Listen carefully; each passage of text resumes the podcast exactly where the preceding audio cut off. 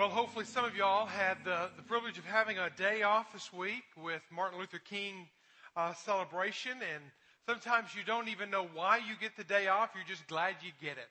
And so sometimes you don't so much go back and celebrate and remember and reflect on a person and what they did. But as we know the story of Martin Luther King and the movement that he led, and just really to emphasize that all great movements that have ever been in history, and you prove me wrong on this, but all great movements start with a man who saw something, who believed something, who felt something, who was disturbed by something, who awakened him out of his slumber and apathy and life as it was. But it was on August 28th in 1963, whenever he stood on the steps of the Lincoln Memorial and proclaimed before 250,000 people a speech that to this day is still studied. And to this day is still looked at as a keynote inspirational moment in time. When Martin Luther King, it didn't begin on that day. It wasn't as he stood up there and all of a sudden there's 250,000 people and he just begins to speak. But it was a vision, it was a dream, it was a passion that was being birthed inside of his soul. That on that day, that became the kind of the flagship moment for the Civil Rights Movement. That was the flagship moment that started something that to this day is still feeling the ripples of what was started on that day in Washington, D.C. that has been, again, tried to be compared, emulated, tried to be reproduced in so many different ways. But there's several things when you go into that speech and you break the speech apart word by word, phrase by phrase. There's two words that kind of just pop. It's the word dream. It's the word freedom. Dream, freedom. 11 different times he uses the word dream. 10 different times he uses the word freedom. Now you could just, by that alone, and knowing what little you know of history about Martin Luther King, you know that there's something of a dream, and you know there's something to deal with freedom. That he had a dream for freedom. He had a dream for a different world, for a free world, both black and white, both races and genders and religions, and all would have the freedom. Here's one of the statements that is proclaimed on that day in the Lincoln Memorial. It said, from every state and every city, we would be able to speed up that day when all God's children, black men, white men, Jews and Gentiles, Protestants and Catholics, will be able to join hands and sing the words of the old Negro spiritual. Free at last, thank God Almighty. We are free at last. You think about that. I mean, that's one of those times I can remember watching the speech in the old reel-to-reel movie form in class, in school, in elementary school, and watching it and studying it. And then again later on in literature class, in high school. It's one of those that you just can't put down. But what was it about that? There was something about a man. Again, in a day and age in America where black men didn't have a whole lot of a voice, a man could stand on the steps of the Lincoln Memorial and cast a vision, and the entire nation in time would begin to rally around this. Yeah, did it cost? Was there bloodshed? Was there fighting? Absolutely, we know that from our brief study of history. But the thing is, it didn't stop a man who saw what could happen, fueled by the passion that it should happen. It didn't stop him. And it was Andy Stanley, as we quoted last week in his book, Visioneering. He kind of gives us a very succinct statement of what a vision is. A vision is a clear and mental picture of what could be, fueled by the passion and the conviction that it should be. It's not just something that would be nice. It's something that it must.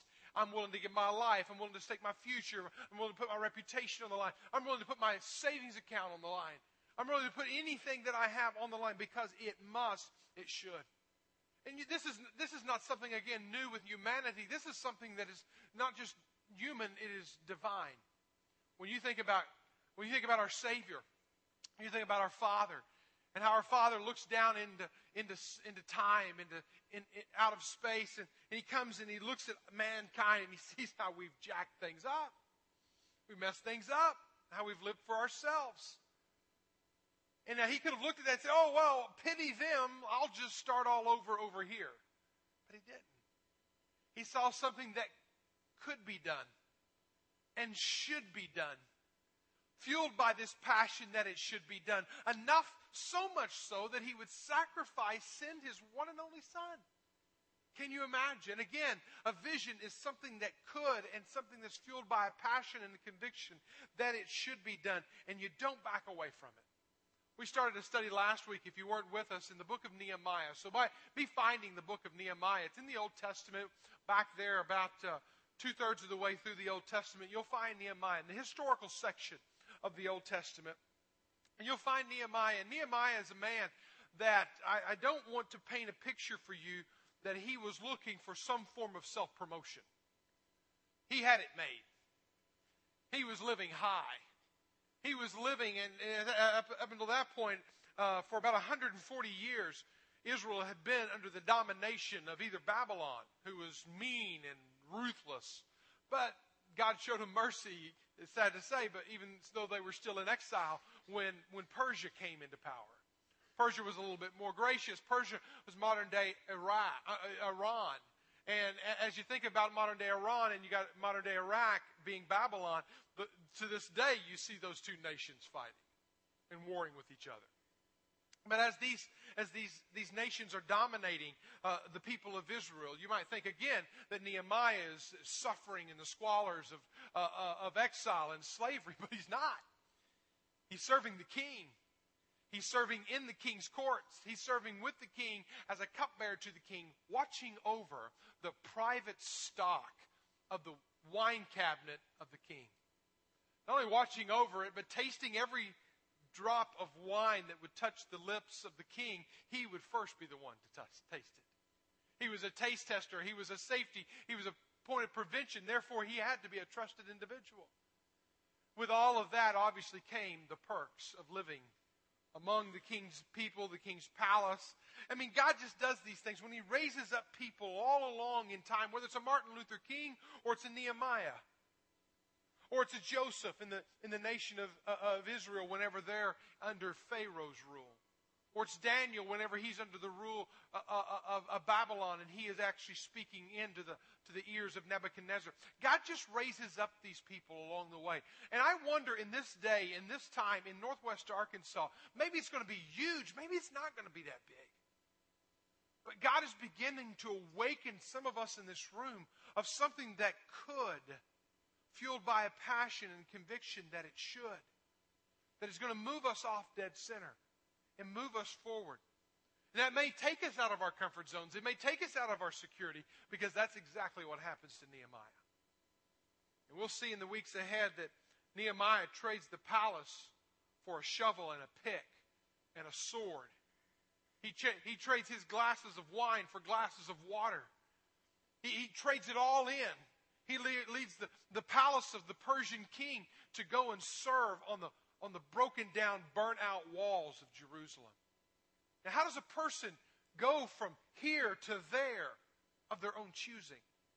If you're forced into it, that's one thing. But if you go there on your own choice, how is it? Unless there is something deeper inside of them, calling them to this. Calling them to a deeper walk, to something greater. We talked about this last week in just kind of part one of the message. And the fact that this is a process that God takes us through. That birthing of a vision that happens inside of us. The dream, the bubbling up of this passion that wells up inside of you. And we spent all last week just talking about the first trimester, if you will, of what it means to be in that birthing process of a vision. When God births that vision inside of us, it's conceived through a burden. You see something, you taste something, you hear something, you find something out that just disturbs you. And again, if you have Nehemiah open now in chapter 1, verse 1, he asked his brother one question: how are things back home? How are things back home? And from that, his brother goes on into the dialogue of things are bad, things are not good, people are suffering, there's injustice in the land. It's not good. And from that one brief, succinct statement, everything in Nehemiah's life begins to quake, begins to be put into a disequilibrium, begins to be disturbed, and you see what happens. And in verse 4, it says, verse 4 of chapter 1, it says, "And soon as I heard these words, I sat down, I wept, and mourned for days. I continued fasting and praying." This is what happened inside of him. First of all, he couldn't serve the wine anymore. He couldn't serve the food anymore. It was not about that. It was all of a sudden, it was about what he just heard. And he sat down. There's something that happens inside of us whenever a burden is there. It stops us in our tracks. We can't just go on. Can't just be business as usual anymore. Nehemiah moved from success to significance in a matter of one question and one answer. It was a career change. It was a vocational altering change that happened. It was beautiful, but it was disturbing all in the same. And then you go on and you find that he sat down, but he sat down, he wept, and he mourned for days. For days. This was something that gripped him deep inside. It emotionally grabbed him. The burden touches your emotions, is what we learned last week. It touches your emotions. It disturbs you. It awakens you. It doesn't leave you the same. He began to weep. He began to mourn for the people back home, for what was going on in his motherland, what was going on with his family and friends. Let me say this to you. When you feel, see, taste, smell, experience a disturbing moment in your life, when you encounter that, don't let the first thing you do is that you reach for ibuprofen or you reach for some medication or you reach for something that will dull the pain and put you to sleep and erase it from your memories. When you see something that disturbs you to the core, lean in, sit down, begin to mourn and weep. Let it affect you. And then do exactly what Nehemiah does, because the burden challenged him to his spirit, and he began to pray. Prayer becomes I don't know if it becomes or it just continues, because one of the things that we're going to see about Nehemiah is this was a man of prayer. But you see here in that verse 4, he says he was praying before God of heaven. He just began to seek God in prayer. And so as we talk about these terms of a vision, these first term being this, it's conceived in a burden. Typically, it interrupts your life. Typically, it messes you up. It messes up your calendar. It messes up your agenda. It messes up your goals and objectives. It messes things up. It's messy. All right? When that burden is in you, you can't sleep. You can't move on. You can't just go on. So when it begins to mess with you, okay, stay there for a while. But then you don't want to just stay in the first term. You want to move to the next, that gestation, formation kind of a period. And this is what happens in the second term. A vision is formed through prayer. A vision is formed through prayer. I said it again. A vision, or maybe God's vision, is formed through prayer. This is where you now allow the burden to interrupt you, and it's in you, and you're thinking, okay, what could be done and what should be done, and okay, what could be and what should be, and it's there, it's just rolling over in your mind and your heart and your soul. And then it moves you into another question of prayer and saying, God, where are you in this? God, what's this about? And God, how, where is this going? And how can I, and what are you going to do about this, God, kind of questions start coming in. And that's prayer.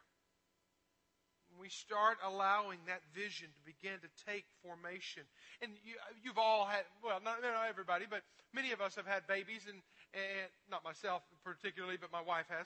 And so you go through that process, and I love seeing how that little bitty fetus becomes, just forms and shapes and becomes. It just is so beautiful to watch that process. Well, think about a vision much like that. At first, all it looks like is a little pea, but that pea's a person. It's real. It's alive. And it becomes, and it continues to become, it continues to take shape and take on likeness of one or the other or both. And it continues to become. That's what happens in prayer. And the problem is, and I have to be very frank with myself and with others, that so few of us take our burdens to prayer and ask God the question, now what? You see, the response sometimes to the burdens are we become watchers of the burden. You know, you just watch. Oh my, can you believe that? We start wanting to blame political parties. We start wanting to blame the neighbors. We start wanting to blame the church. We want to blame the city. We just sit there and we just scratch our heads and we go, this just isn't right, and something's got to be done about this, and we just pound hard and we get disturbed and then we go on. Not a lot comes out of a watcher. They become the critiquer. They look, they observe, they know something needs to be done, but they just wait long enough and the feeling will go away. But then there's the fixers. The fixers are the doers. They're the ones who, when they see a problem, they fix a problem.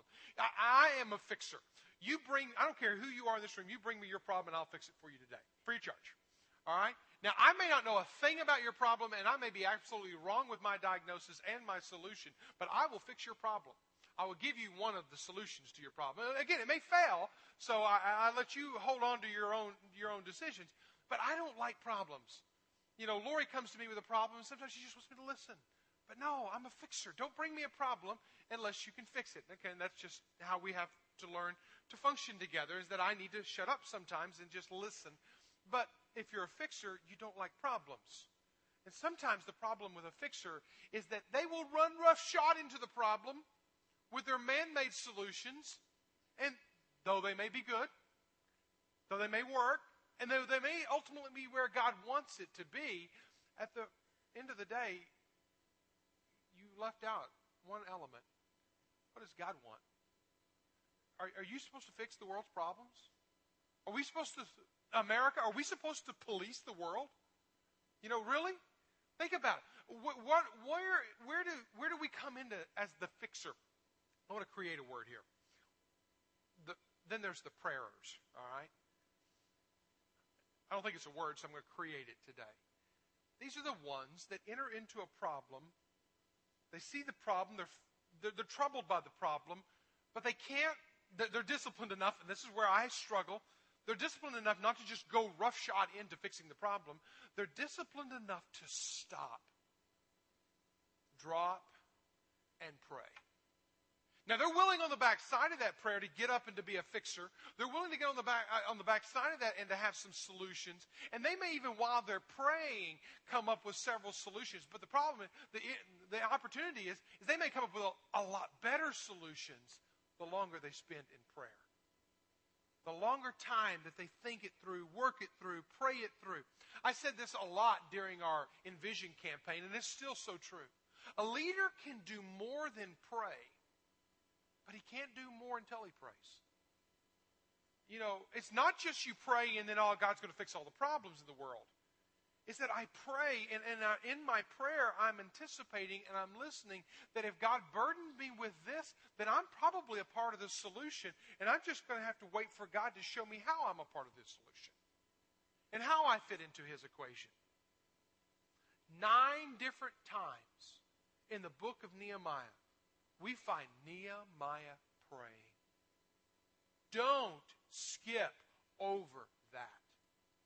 Here's a man who works for the king. Here's a man who has influence, power, and wealth. Here's a man who doesn't need to pray because he works for King Artaxerxes. I mean, King Artaxerxes has been solidly on the throne for 15 to 20 years. So who needs to talk to the man upstairs when you got the man in front of you? Not Nehemiah. Nehemiah was a man of prayer. 9 different times in these chapters he is we find him on his knees praying. In fact, the very last words of Nehemiah, you read it, he's asking God for favor into the future. We find in chapter 1, Nehemiah praying. In fact, the bulk of chapter 1 is the prayer of Nehemiah. So you find bookend in the book of Nehemiah. You find him praying in the beginning, you find him praying in the end, and you find him praying in the middle. There's something about this man, and there's something about prayer, that even though he's a leader, and even though he has influence, and even though he has fame and fortune, even though he has all of that, he is still a person dependent upon God Almighty. And even when he sees a burden, and even when he sees a problem, and even when he sees an opportunity, he doesn't run roughshod into it, neither does he sit down and critique it. He drops to his knees and begins to pray about it and seek God in it. How do I see this? If you again take your Bibles and just look at chapter 1. I want to just show you a couple of things that probably you would have skipped over any other day of the week. But chapter 1, verse 1, it talks about it happened in the month of Chislev. This is whenever he talked to his brother, all right? This is when he talked to his brother, and his brother, he asked the brother the question. Chislev was anywhere between the end of November or the 1st of December. We don't really exactly know, depending on the moon and the calendar of the Jewish people. But here it is that it's in this month that he begins to be burdened and he begins to pray. November, December. Now, we're not going to go there today. We're going to go there next week. But in chapter 2, verse 1, it says, in the month of Nisan. In chapter 2, verse 1, it says that in the month of Nisan, then he talks to the king. I don't miss this. In the birth of a vision, a birth that begins with a burden, a disturbing, a shaking, a rattling of our soul, a pressure on our soul. But then it moves to prayer. And from the month of Chislev to the month of Nisan, which is about April, for about 5 or 6 months, Nehemiah doesn't talk to the king. He talks to the King of Kings. Before you talk to men about God, it's always good to talk to God about men. Before you go into this world and try to solve the world's problems, it's good to talk to the one who can fix the world's problems. And that's exactly, and we cannot miss this, part of the vision birthing process inside of us. In the world, you'll go read any book on vision. They're not going to include one chapter on you need to go pray and seek the divine creator above. But let me tell you this. Great men of God who do great things for God, Nehemiah, you, could be you, do it because they included God in the vision formation process. What is God burdening you with? What is God disturbing you to the core with, that he's moving, he's shaping, and he's forming inside of you a deep, disturbing work of God? Now here, let's look at the prayer, because the prayer is really kind of broken up into two sections. There's really kind of two prayers. Now there's one that includes about verse 5 to verse 9. And then the prayer kind of ends and it goes to another prayer. There's two phrases there, and you can see where it's broken up, because it says, let your ear be attentive in verse 6, and then he says it again, let your ear be attentive in verse 11. Scholars believe that these are two different prayers, probably prayed at the same time. But let's begin reading in verse 5 and following. And I said, O Lord God of heaven, the great and awesome God, who keeps covenant and steadfast love with those who love him and keep his commandments. Let your ear be attentive. Now, after all that praise, he brings his petition. He brings his prayer to the throne room. He says, let your ear be attentive, and your eyes be open, and hear the prayer of your servant, that I now pray before you day and night for the people of Israel, your servant, confessing the sins of the people of Israel, which we have sinned against you. Even I and my father's house have sinned. We have acted very corruptly against you, and have not kept the commandments, the statutes, and the rules that you commanded your servant Moses. Remember the word that you commanded your servant Moses, saying, if you are unfaithful, I will scatter you among the peoples. But if you return to me and keep my commandments and do them, though your outcasts are in the uttermost parts of heaven, from there I will gather them and bring them to the place that I have chosen to make my name dwell there. They are the servants of the people whom you have redeemed, the great power, and by your strong hand. And then he goes in and he says, O Lord, let your ear be attentive to the prayer of your servant. And he prays on into the next prayer. And he says this, your servant who delights in fear of your name, give success to your servant today and grant him mercy in the sight of this man. Now, I just want to break down real quickly a process that if it's 5 or 6 months, listen, if it's 5 or 6 months or 5 or 6 years, or if it's 5 or 6 days, I don't know how long it will be. But however God long he allows you to stay in that mode of prayer, as that vision is being shaped and formed inside of you, how can you best learn from Nehemiah's prayer on how to prepare yourself for the vision that God is shaping inside of you? There's a couple of things that I think we can learn from, bubbles up from Nehemiah's prayer here. One is I think we need to learn to have a very close life in our relationship with God. If God is some distant foreign God, if God is some being out there, if God's the big man upstairs, if God is somebody you turn to and only in times of crises, I don't know that that's what we're talking about here. Because when you read Nehemiah's words here, you don't read him from the angle that he is some distant, far-off God. All right? Listen to these words again. Verse 5, he said, O Lord of heaven, it says, the great and awesome God who keeps the covenant and steadfast love with those who love him and keep his commandments. You know, one thing that just permeates through there, this awesome God, this loving God who loves those who love him and this love relationship, it's exactly what Blackaby talks about in his book, Experiencing God. It's one of the first principles that we got to get down and wrestle with, and that is the fact that we are invited into a love relationship with God Almighty. God wants to be in a love relationship with you. He's not some far-off, distant, mean God that you only turn to in times of crisis. If he's not in a love relationship with you, if you're not in a love relationship with him, then I really wonder how far your prayers are going to go. I really wonder how much of his vision will be formed in you versus your vision formed in you. And so I have a question for you. When you look at your life, would you call it close? Would you call it crowded? Would you call it cluttered? When you talk about a relationship with God, close would mean that you're like Paul. I mean, you're like Nehemiah here. You're talking about love. You're talking about how great he is. You're in this love relationship with him. That's a close relationship. A crowded relationship. So, he's in my pool of influence. I listen to his voice along with other voices. Yeah, I love Jesus every Sunday. I come here, don't I? That shows it. I even throw a few dollars in the plate when it comes by. I mean, I love Jesus. As then we turn and walk out of here and we listen to so many other voices. Crowded. Cluttered. You couldn't find Jesus. If you had to, if you had all the bright lights, you want to have a clap on, clap off Jesus. I can't find you, Jesus. Where you at? Oh, there you are. Okay. Thank you, Jesus. Because life is so cluttered. You know, is life cluttered and you can't find Jesus in your life? Is it crowded and yeah, he's in there, but you know, you got other voices around?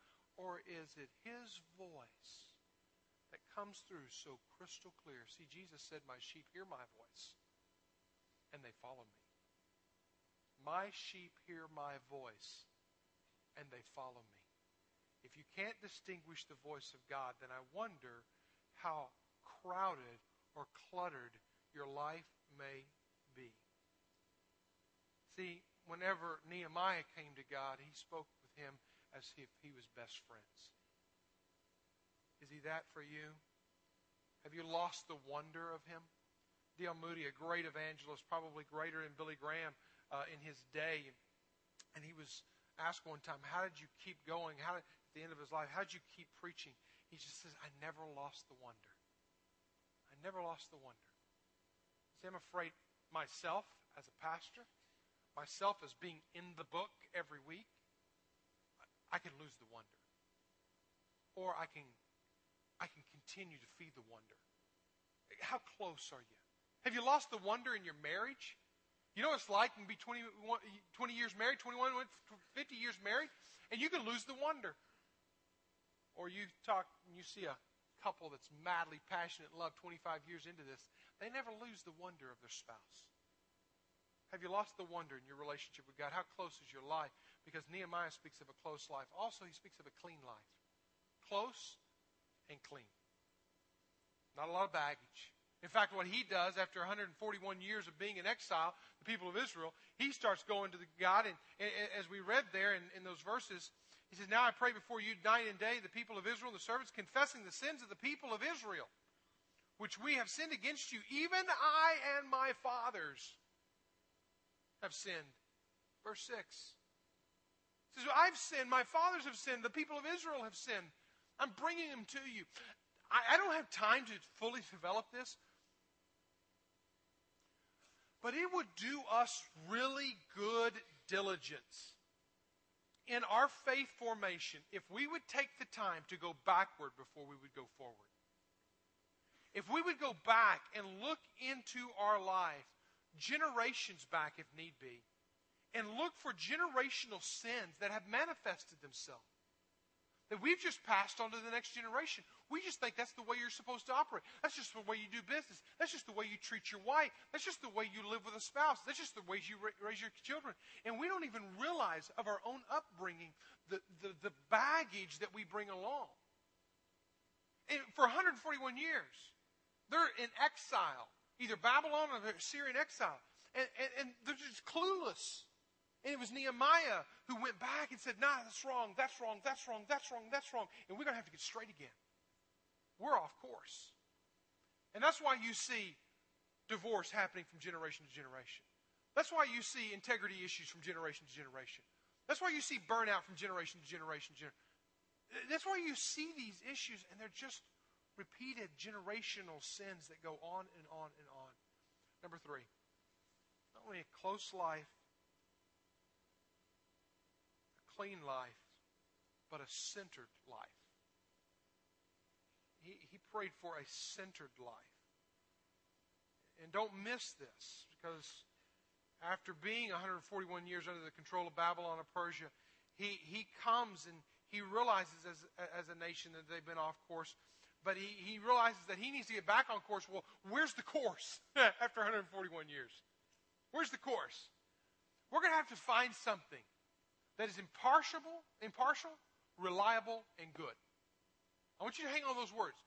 We need to find a source, if you're off course, a source that is impartial, that is reliable, and that is good. And if we can find that, then maybe we can find our true north again. Maybe we can find some direction in our life. And what you find here is 5 different times in these verses. 5, count them. He uses the word or derivative of the word command. Commands, command, commandments. 5 different times in his prayer. He says it again and again. You see it in verse 7. "We have acted very corruptly against you and have not kept the commandments, the statutes, the rules that you commanded. And remember the word of the Lord that you commanded your servant Moses." Verse 9, "But if you return to me and keep my commandments..." And back over in the very first part of that prayer, verse 5, he talks about keep his commandments. Again and again and again, he brings us back to this commandment thing. Now, I don't know about you, but I don't like being told what to do. I'm just kind of my bent. You know, if you tell me this, I'm probably going to think about how can I do it like this? You know, and get the same results, but or whatever. You know, I don't like being told what to do. I think that's a part of the human nature. I think it's really a part of the American culture. When you start talking about commandments, you got to do this, you got to do that. That's what people leave God because of that. We don't realize we have got to find something impartial, reliable, and something that is good to guide us by. When you look at Nehemiah and his whole revival that is happening in his own heart, he realizes he knows what's good and what is reliable. He knows what is impartial. You just jot this verse down. You can put it in your margin if you want to, but in Nehemiah 9:12, we'll get there in time. But he said this, he says, "You spoke to them from heaven. You gave them impartial ordinances, reliable instructions, good decrees, and commandments. God has given us the instructions we need. He's given us a path. He's given us a true north. But I wonder, are we centered? I want to be close. I don't want to be cluttered. I don't want that. I want to be close. You want to be clean. You want to be centered. Centered on His ordinances because they are impartial. Centered on His instructions, they're reliable. Centered on His commandments and His decrees, they're good. They're good. You can bite down on them, and they will give you what you want and need in life. You think about it. There are 7,464 promises in this book. 7,464 promises in this book. The problem is we can't get Christians to open this book, to dive into this book, to process this book. So what's the problem? I heard a fable one time of a man who died and went to heaven.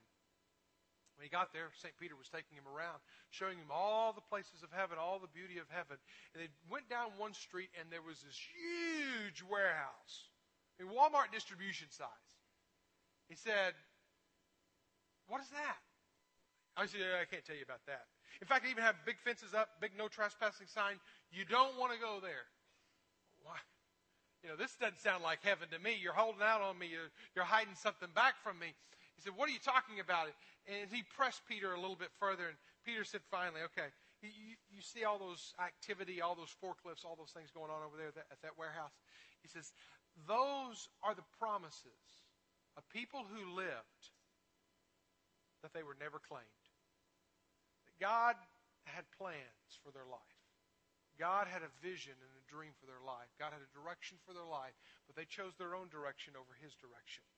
And if you look more carefully right now, the ones that they're moving in are your missed opportunities from God." Live close. Live clean. Take the 5, 6 months, 6 years, whatever it is that God, before He gives you that vision that He's birthing inside of you, take that time and get yourself close. Get yourself clean. Get yourself centered on Him. One last term we don't want to miss. First term, vision is birth. It's vision. It's a difficult birthing. It's a burden that comes out, but it's also it takes form, it takes shape, it takes dimension in prayer. The vision is delivered through action. See, we had the watchers and we had the doers or the fixers, and we had the prayers. The prayers, those don't necessarily mean they don't do anything. It's that they just wait to do something until God is giving them direction. Then once God has given them direction, they're up on their feet and they're ready to go. They're a part of the solution. They're a part of the answers. In verse 11, again, I want to take you back there to that second prayer in this single prayer of Nehemiah. It says, "O Lord, let your ear be attentive to the prayer of your servant, to the prayer of your servants." So there's a multitude of people praying, "who delight to fear your name. Give success to your servant today.